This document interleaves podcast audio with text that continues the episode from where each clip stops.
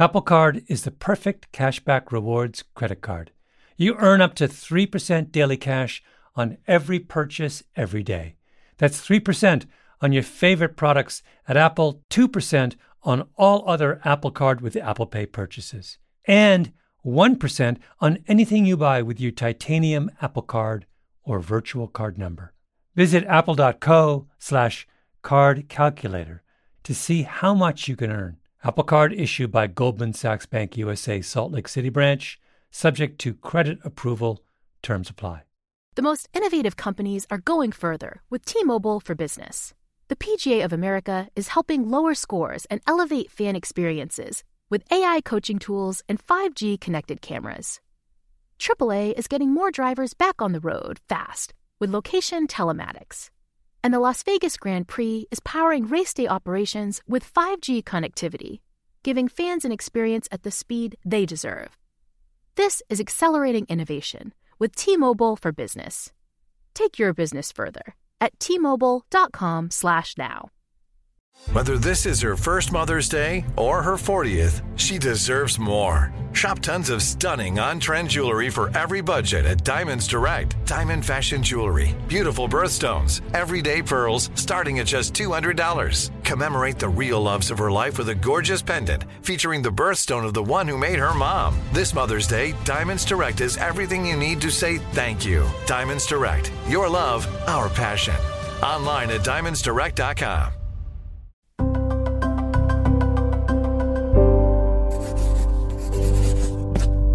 Pushkin. Hey, Revisionist History listeners, I have something I want to tell you. This season, we're trying something different and releasing Revisionist History episodes in two batches. You're about to hear the sixth and final episode of the first batch. Then we'll be taking a little break so you can enjoy your August vacations in peace. The last few episodes of the season will be released starting in September. But if you're a Pushkin Plus subscriber, which you should be, you'll get the last few all at once. Subscribe now on the Pushkin channel in Apple Podcasts or at pushkin.fm slash plus. Can we go around the table and everyone just say their name? Starting with you, Doris. Doris White from Alma, Alma United. Ian Rankin from Knox Presbyterian. Joan Karstens, Gale Presbyterian Church in Elmira. And I'm Linda Rankin, married to Ian Rankin. I'm Joyce Gladwell, and unfortunately, my husband is no longer living, but he was very active.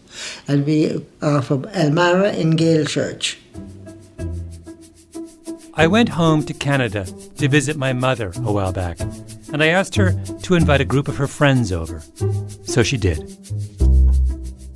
They all showed up on a March afternoon three school teachers, a flight attendant, a family therapist, all somewhere between their late 70s and early 90s, all long retired. They sat drinking my mother's tea around her dining room table and tried to remember the time three strangers arrived in our little town in southern Ontario. You know the famous story about my father picking people up, in, or oh, did I make this up? And driving so quickly from the airport that they were terrified by the time they arrived. Oh, he was he was a man of a heavy foot. With this crazed Englishman taking him down the highway at 100 miles an hour. We were talking about December 1979 when my brothers and I were teenagers, too young at the time to truly understand acts of kindness and how they work. I think people stepped up when they felt there was something that they could do, and that's why to go back to your other question, who helped? A whole bunch of people Yeah, it helped. wasn't just, And they came up because they felt, oh, I can do that. or they had this, they could Yeah. donate. They had... My name is Malcolm Gladwell. You're listening to Revisionist History, my podcast about things overlooked and misunderstood. This episode is about the time my parents and a group of their friends agreed to sponsor three refugees from Vietnam. A teenager named Vaughn, his older brother Kang, and a young woman named Lilan. Three strangers who showed up on our doorstep one day.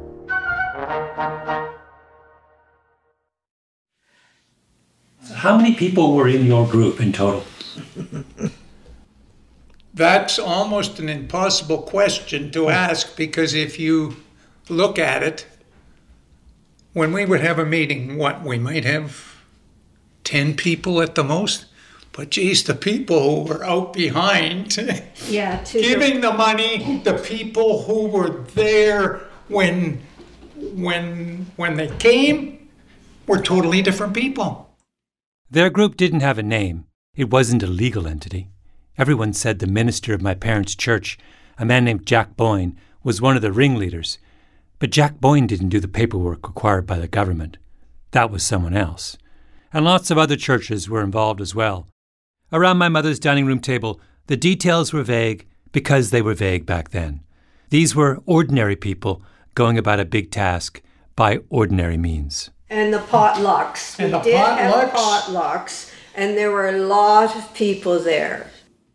In the small towns of southern Ontario, nothing of any consequence is accomplished without potluck dinners. There are an estimated 20 million refugees in the world whose lives have been uprooted by one crisis after another the Russian war against Ukraine, the US retreat from Afghanistan, the obliteration of Syria. Every era has its own humanitarian crises, and in the late 1970s, the attention of the world was on Southeast Asia.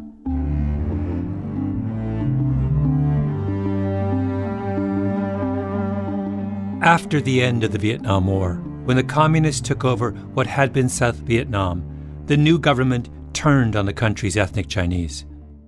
800,000 people fled Vietnam, escaping across the Gulf of Thailand in overcrowded boats. Somewhere between 200 and 400,000 of them died at sea. The survivors were called boat people. In response, a group of Canadian religious organizations approached the Canadian government with an idea. The pool of people the Canadian refugee system deemed worthy of resettlement was clearly much larger than the pool of people the government was actually willing to let in. So why not let private citizens handle the overflow? Let small groups of people get together, bring refugees into their communities, and take responsibility for finding them homes and jobs. The idea wasn't to replace the government's own formal refugee system, but to augment it.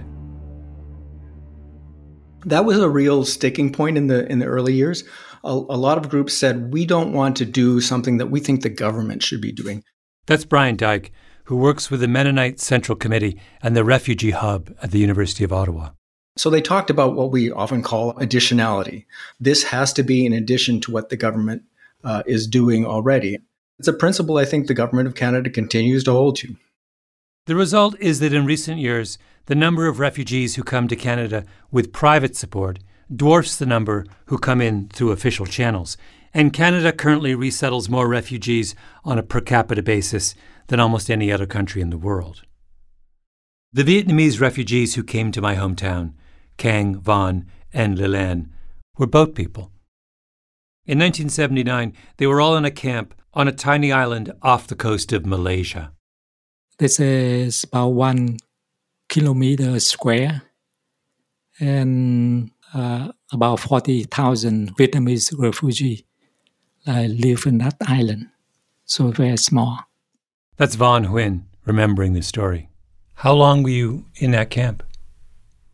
Uh, I stayed in that camp for 10 months from January until October. Then, in the fall, they got word. They'd been accepted to Canada through the private route, sponsored by the Rankins, Doris White, Joan Karstens, and my parents, and all the others who came to the potluck dinners in our little town in southern Ontario. Tell me about arriving in Canada. What was that like? Happy, uh, sad, uh, lonely, and worried. Uh, uh, happy because um, I have uh, a country to accept me. So they they open the door and accept the refugee, and I can start a new life, uh, freedom. So I don't have to worry about my past in Vietnam or live in, the camp. Uh, sad because um, I still help uh, my father and my other brothers and two sisters. They are in Vietnam. Happy, sad, lonely, and worry. I remember Vaughn and his brother from that year. They ended up at my high school, walking the halls in clothes they had been given for the unimaginably cold Canadian winter. Both of them thin and quiet, trying to get an education in a language they had only started learning a few months before. Kang and Vaughn ended up going to one of the best universities in Canada, got good jobs. Their friend Leland, meanwhile, met another Vietnamese refugee while playing musical chairs at an event organized by one of the sponsoring churches. The two got married, had children, who grew up Canadian. I think one of the most fondest memories we have with our mom was just a trip that we took with her to Ottawa. That's Leland's son, David Ha, who teaches at the University of Waterloo. So back in 2012, we went to celebrate Canada Day with her and, and uh, just as a family. And she never stopped talking about that trip. So year after year, she would just say, "Hey, do you remember that time when we visited the capital just to enjoy the fireworks and just to just to be with others that are just proud to be with Canada?" I'm sharing all this not just because it's an immigration story with a happy ending. This is a certain kind of story, a kind that I think we too often overlook.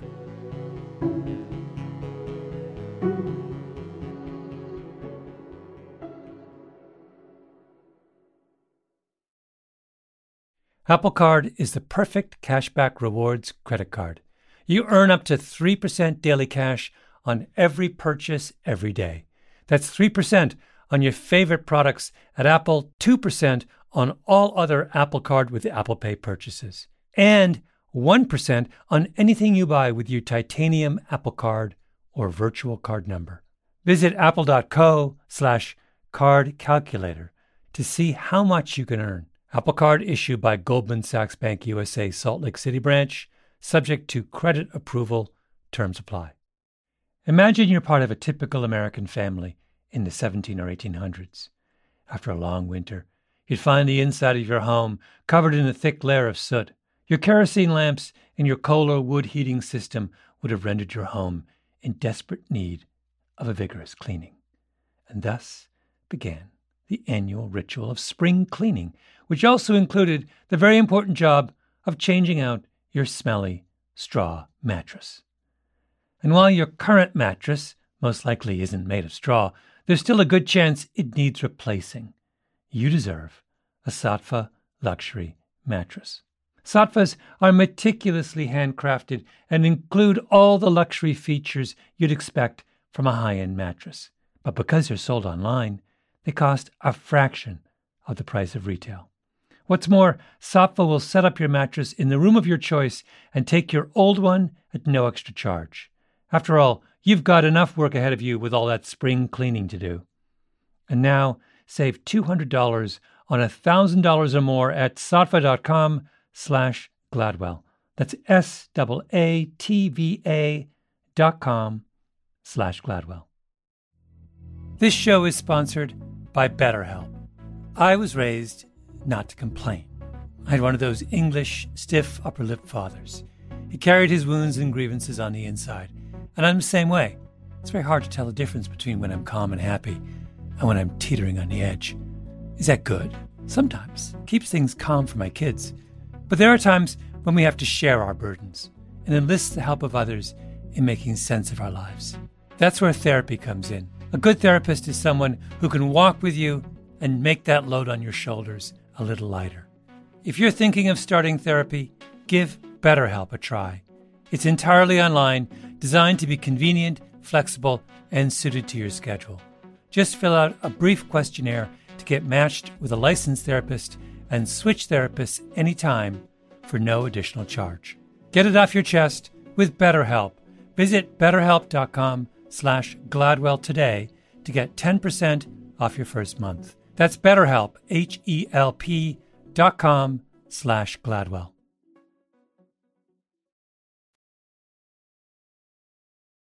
I have an older brother named Jeffrey who lives in a town very close to where we grew up. In case you're wondering, my brother and I are very different. I like to talk about how to fix things. He actually fixes things. In a crisis, I wave my hands in the air. Jeffrey disappears for an hour and emerges with a solution. On a desert island, given the choice, you might pick me for company because I could amuse you for an afternoon with my theories. But when the sun starts to set, and you're hungry and thirsty and have nowhere to sleep, you realize, oh, I picked the wrong Gladwell. Jeffrey was for many years the principal of an elementary school in a city called Kitchener. The school had 400 students. If you're an elementary school principal in a country that lets in lots of refugees, chances are you'll have some of them as students in your school. And he did. I called up my brother to ask him about it. At one point, we had, uh, I think, 20% of our school population were Syrian refugees. Um, Wait, you had so if you have 400 students, are you saying you had 80 Syrian yeah. refugees in your school? 80, yeah, 80 Syrian refugees on top of probably another 70 to 80 ESL students, immigrants, refugees from other places. I think the, the, the biggest thing, the first thing we saw was was trauma. Like that was really where it kind of hit the idea of, of a trauma informed approach. So when kids are acting out, when they're being violent, or when they're crying, or they're withdrawing, or, or you know maybe stealing things, you have to look at their experience from you know, camps or from war and and say, okay, maybe these are learned responses, maybe these are survival responses, and we have to look at them that way rather than looking at them as undesirable behaviors that you have to you know, suspend somebody for, or something like that. This makes sense. You take in kids from troubled parts of the world, you have the obligation to deal with the consequences. Jeffrey said that when a Canadian kid and a refugee kid would get into a fight on the playground, you'd have to figure out how to make sense of what happened, because only one of them spoke English. That was a little tricky, but not that tricky. The school board gave him lots of resources. He says there was a really brilliant ESL teacher at his school. Plus, these refugees were little kids. They adapted. They learned English incredibly quickly, for the most part. And then you started to see you know their personalities coming through, and it really enriched the school in that way. Um, we had we had a, an incredible Remembrance Day service with students who had experienced war and talking about what it means to experience war and showing their you know pictures of what it really is like to experience and this you know, this is my house. This is my house before it was bombed. This is my house after it was bombed I mean, that was incredibly, incredibly moving and, and really sort of brought the whole experience that these students had uh, home for, for, the, for the students in the school. What about the teachers? Did you have any kind of interesting or unexpected reactions from the teachers who were teaching these kids?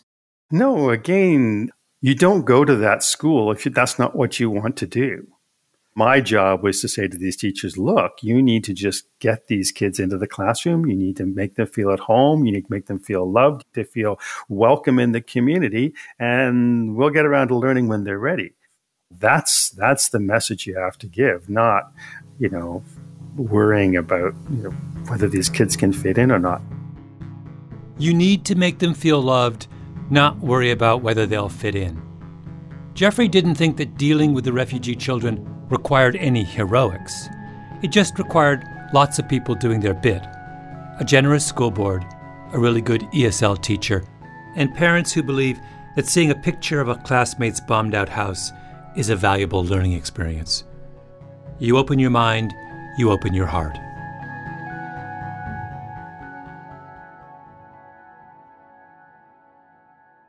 Once you start looking for this pattern, of many small acts of kindness adding up to a lot, you start to see it in all kinds of places.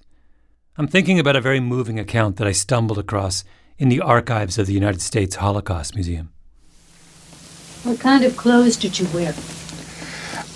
I was wearing ordinary clothes.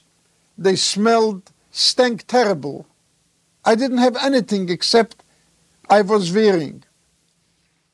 It's the oral history of a man named Chil Rajchman, who escaped the Treblinka concentration camp in 1943.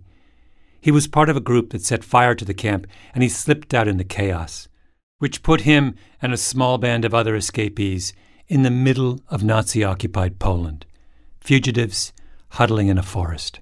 I looked like a living skeleton. Now, listen to what happened next. And we decided during the night to go to a farm, to a peasant, and ask for food. Some decent people helped us. They were starving, and someone gave them food. Rajchman decided that their best hope of survival was to walk to Warsaw, which was more than 50 miles away. He meets a second farmer who feeds him and gives him directions to Warsaw. On the way, he runs into a third man. The man paused and asked me, Are you a Jew? I said, Yes. This Christian man who was walking in the opposite direction from where I came turned back and said, I'm taking you to my home. His wife looked at me. She ordered me to take off my soiled shirt and gave me a clean one. You know what? She said to me, This is my husband, only extra shirt. They gave it to me. They gave me a hearty meal and inquired about my plans. Rajchman stayed with the family for two weeks, gaining strength. He left them and met a smuggler. The smuggler gave him a ride. He got to Warsaw, went to see someone he knew from before the war who was in the Polish resistance. His old friend was petrified. He wasn't able to sleep or eat because of fear that he is hiding a Jew. Rajchman told his friend, I can't blame you. But as he was leaving, his friend gave him papers identifying him as an employee of the railroad. Now Rajchman could pretend he wasn't Jewish. This document saved my life. I used it all the time. The story keeps going on and on. A woman and her husband let him sleep under their bed. Someone else had a fallen down shack where Rajchman stayed for a bit. Someone else knew of an empty apartment in Warsaw and let him stay there. He met a watchman, befriended him. The guard invited him home for dinner, gave him a job, a place to stay. It was winter, freezing cold, the final days of the war. Warsaw was in chaos. Rajchman was huddled with a group of people in an abandoned building.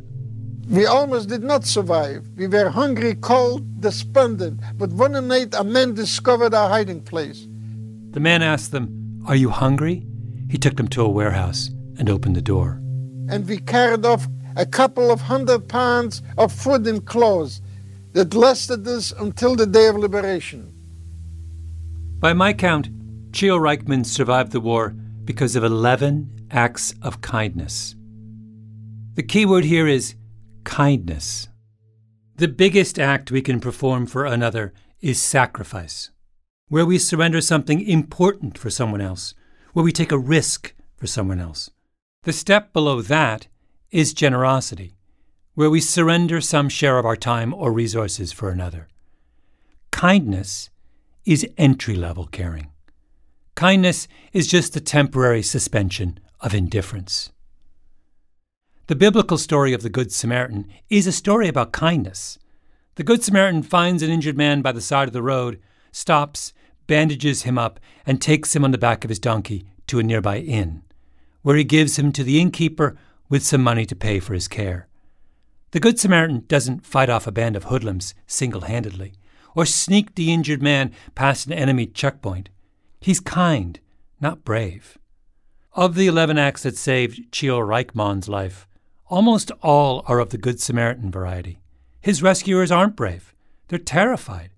They give him some food and a temporary place to stay because they think it's too risky to do anything more. This is why I think it's so easy to feel underwhelmed by kindness. It feels so inadequate, so random. Rajchman sounds like he just got lucky. When it comes to helping people in dire need, we prefer organized, big time, high commitment acts of generosity, where we don't leave things to chance. For example, America's refugee policy, which is the perfect illustration of the anti Good Samaritan approach. Nothing is left to chance. Helping isn't informal and personal, it's systematized. In order to ensure that only the most deserving of displaced people come to the U.S., the American Refugee Resettlement Program mandates a health check, a background check, an eligibility check, and multiple interviews. The Department of Homeland Security is involved, the State Department, the intelligence community, all of whom weigh in. The parents get interviewed, then the child separately to make sure their stories match. And finally, for those few refugees who do trickle through this process, there's another layer of bureaucracy to protect them against the potentially nefarious intentions of whatever group may be taking them in. There's a grave concern that people are going to be brought over here and they're not going to be supported um, the way that we would want people to be supported in the United States. That's David Bier, an immigration policy analyst with the Cato Foundation in Washington, D.C. That they would be, uh, you know, living in squalor in somebody's basement or, you know, not have uh, enough spoons uh, for everyone in the family, so they'd be sharing spoons. Wait, I mean, this you're, you're serious? There is a regulation about the minimum number of spoons necessary for. Yes, everything is very carefully monitored, and uh, you know, God forbid that you are so lax as only to bring four spoons to a party of five. You can do things that way and tie yourself in knots and end up barely letting in any refugees at all. Or you can just have faith in the good that can come out of the other end of the generosity scale. The way it did back in my hometown when Kang, Vaughn, and Leland arrived.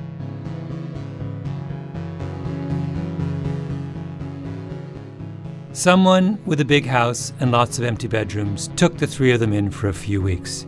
An apartment was found for them in Elmira, a little town where I grew up. Leland said she wanted to get a job, so Joan got her a job at a local clothing factory.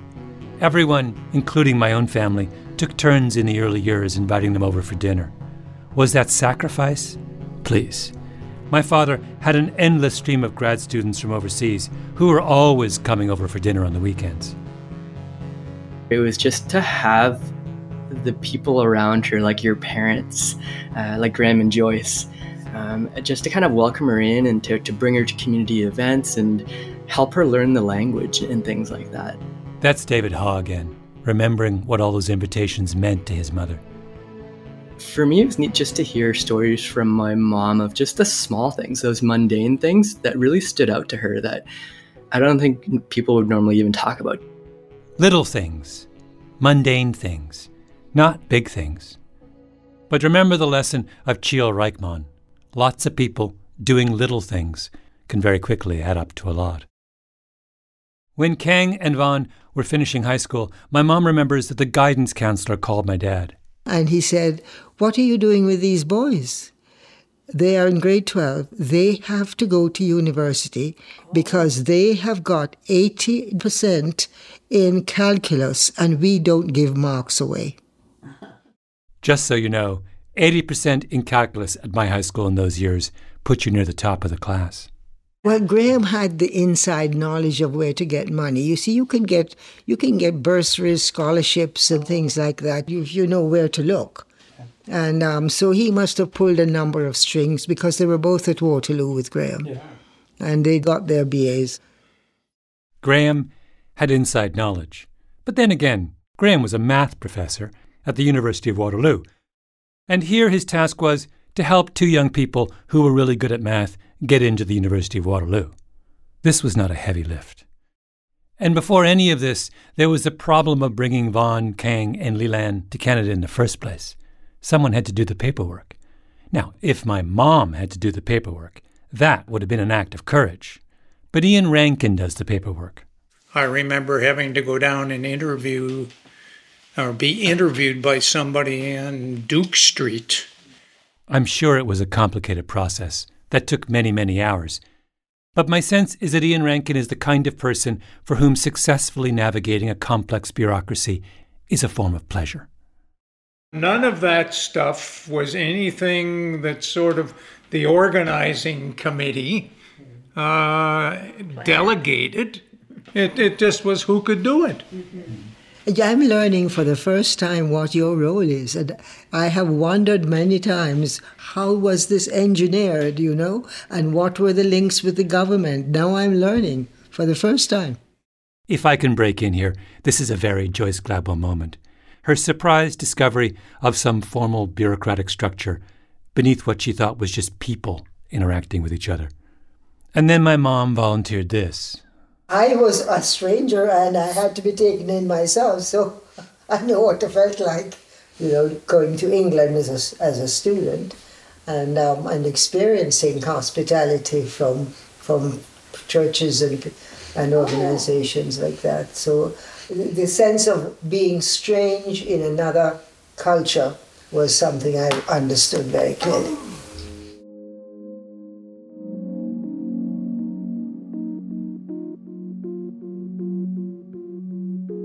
My mother came from Jamaica to England in the 1950s. An unfamiliar place, a new culture. That phrase she used, I was a stranger and I had to be taken in myself, is a reference to a Bible verse that everyone around that table knew very well. Matthew 25, verse 35. For I was hungry, and you gave me food. I was thirsty, and you gave me something to drink. I was a stranger, and you welcomed me.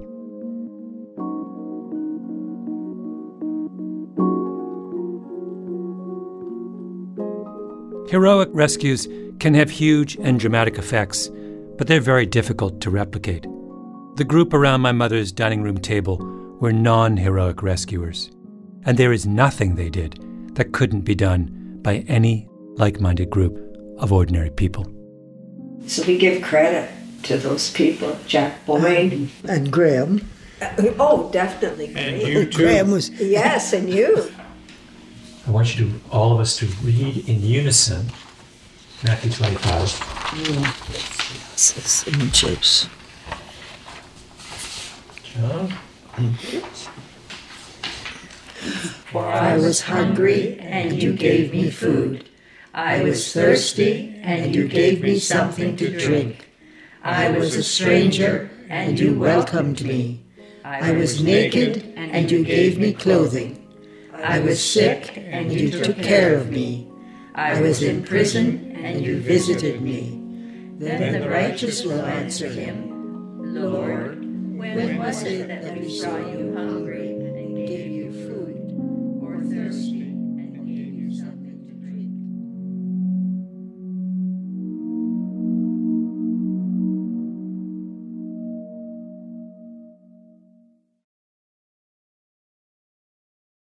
As listeners to this show, you probably consider yourself pretty smart. But how smart is your wallet? When you're looking to upgrade your wallet, it's time to turn to NerdWallet. Their expert team of nerds has the financial smarts to help you find the right financial products for you. Before NerdWallet, you might have paid for vacations with whatever was in your wallet, but you could have been missing out on miles you didn't even know you were leaving on the table. Now you can get a new card with more miles and more upgrades. What could future you do with more travel rewards? A hotel upgrade? Lounge access?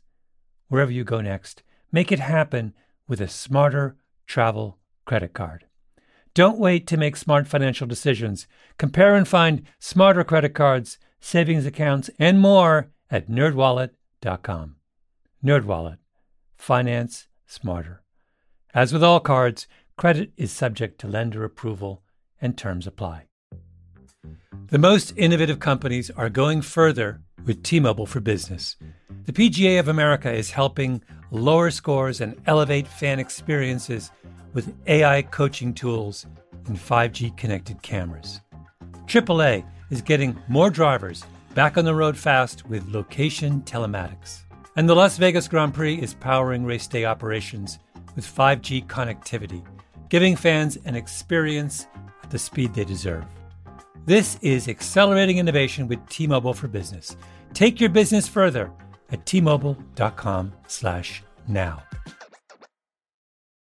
Enjoy all your favorite sports like never before at BetMGM. Signing up and playing is so easy. Simply sign up using code Buckeye and receive up to $1,500 back in bonus bets if you don't win your first bet. When you register with BetMGM, you can get instant access to a variety of parlay selection features, live betting options, and the best daily promotions in the business. And with BetMGM at your fingertips, every play and every game matter more than ever. Place your moneyline, prop, and parlay bets with the king of sportsbooks today. Sign up using code Buckeye and receive up to $1,500 back in bonus bets if you don't win your first bet. That's right, up to $1,500. Again, sign up using code Buckeye and receive up to $1,500 back in bonus bets if you don't win your first bet. BetMGM and GameSense remind you to play responsibly. 21 plus and present in Ohio, subject to eligibility requirements. Rewards are non-withdrawable bonus bets that expire in seven days. Gambling problem? Call 1-800-GAMBLER in partnership with MGM Northfield Park. That's 1-800-GAMBLER.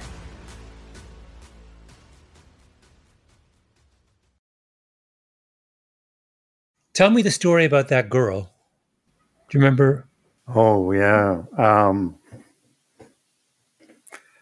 I don't know if I can tell that story and hold it together. When my brother Jeffrey was principal of the elementary school in Kitchener, one of his youngest students, a Syrian refugee, was inconsolable. Yeah, she was this little girl came in to kindergarten and she came in on the first day and she was just wailing like just wailing like crazy and the parents didn't seem to know what to do with her because like they they were just at a loss what's going on. I don't we don't understand. And we did as we do with any ch- child who's crying in kindergarten we work with the parent. We'll look after your child. It's okay. So we give them encouragement. Um, and usually they come in five minutes later they stop crying and they're fine. Except that didn't happen with her. She just kept wailing and it was it was heart heart wrenching so we went into class and my ESL teacher was there, Tracy, and and I just said, "Look, just hold her." And so she held her on her lap, and and, and she was still just crying. And I and I thought, okay, what am I going to do? So I just knelt down in front of her and and I just started to hum. Uh, and I was humming Mm-hmm.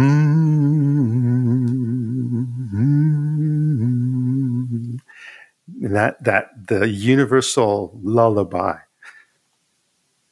And she stopped. She stopped crying.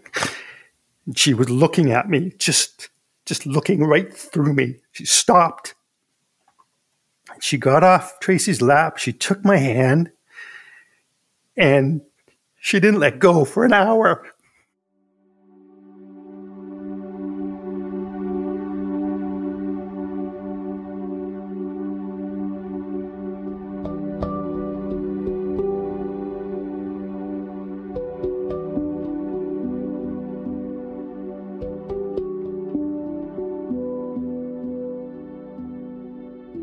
Walked with me around the school and she had a death grip on my finger and she kept up with me. She just ran beside me and, and kept going. And we walked around the school. We visited all the classrooms.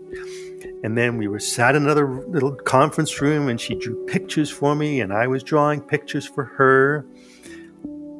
And she was talking to me and I was talking to her and we didn't understand what we were saying.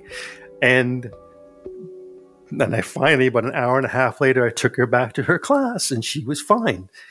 And the next day, the real kid arrived. I mean, she walked into the school and she just strode into the classroom like she was ready to take on the world. And that was the kid the parents knew. Every time I was in the primary hall in that kindergarten hall, and I went there a lot, just wandering around she would be looking at the door. And if I came into the classroom, she would launch herself across the room and give me a hug every time for the rest of the year. Our parents and their friends opened their hearts to three refugees in need. My brother witnessed that act and then, 45 years later, opens his heart to another in need. Kindness leads to kindness. Working with that child and seeing what you can do when you show love and support and welcome to somebody. And and yeah that that that that to me was i mean the pinnacle of my career i think in many ways. I i'll never forget her. I was a stranger and you welcomed me. Yeah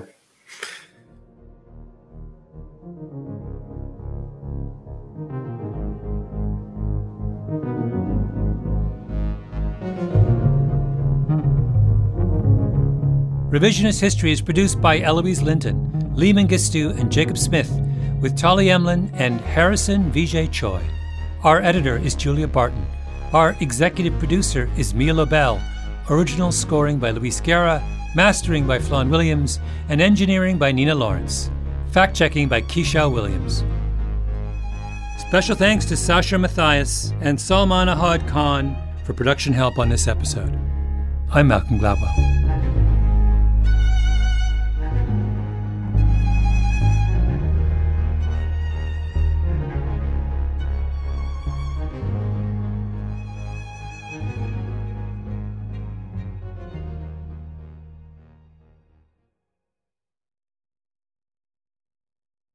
This show is sponsored by BetterHelp.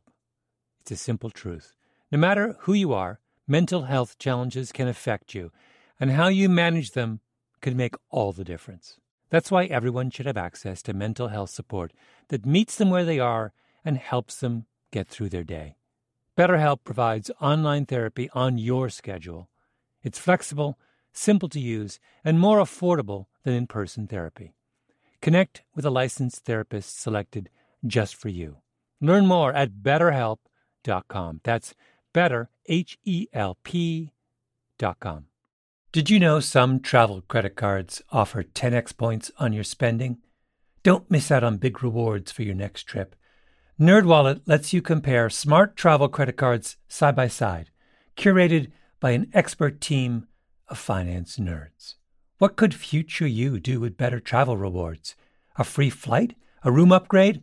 Don't wait to make smart financial decisions. Compare and find smarter credit cards, saving accounts, and more at nerdwallet.com. Reminder, credit is subject to lender approval and terms apply. NerdWallet. Finance smarter. You come to the New Yorker Radio Hour for conversations that go deeper with people you really want to hear from, whether it's Bruce Springsteen or Questlove or Olivia Rodrigo, Liz Cheney, or the godfather of artificial intelligence, Geoffrey Hinton, or some of my extraordinarily well informed colleagues at The New Yorker. So join us every week on the New Yorker Radio Hour, wherever you listen to podcasts.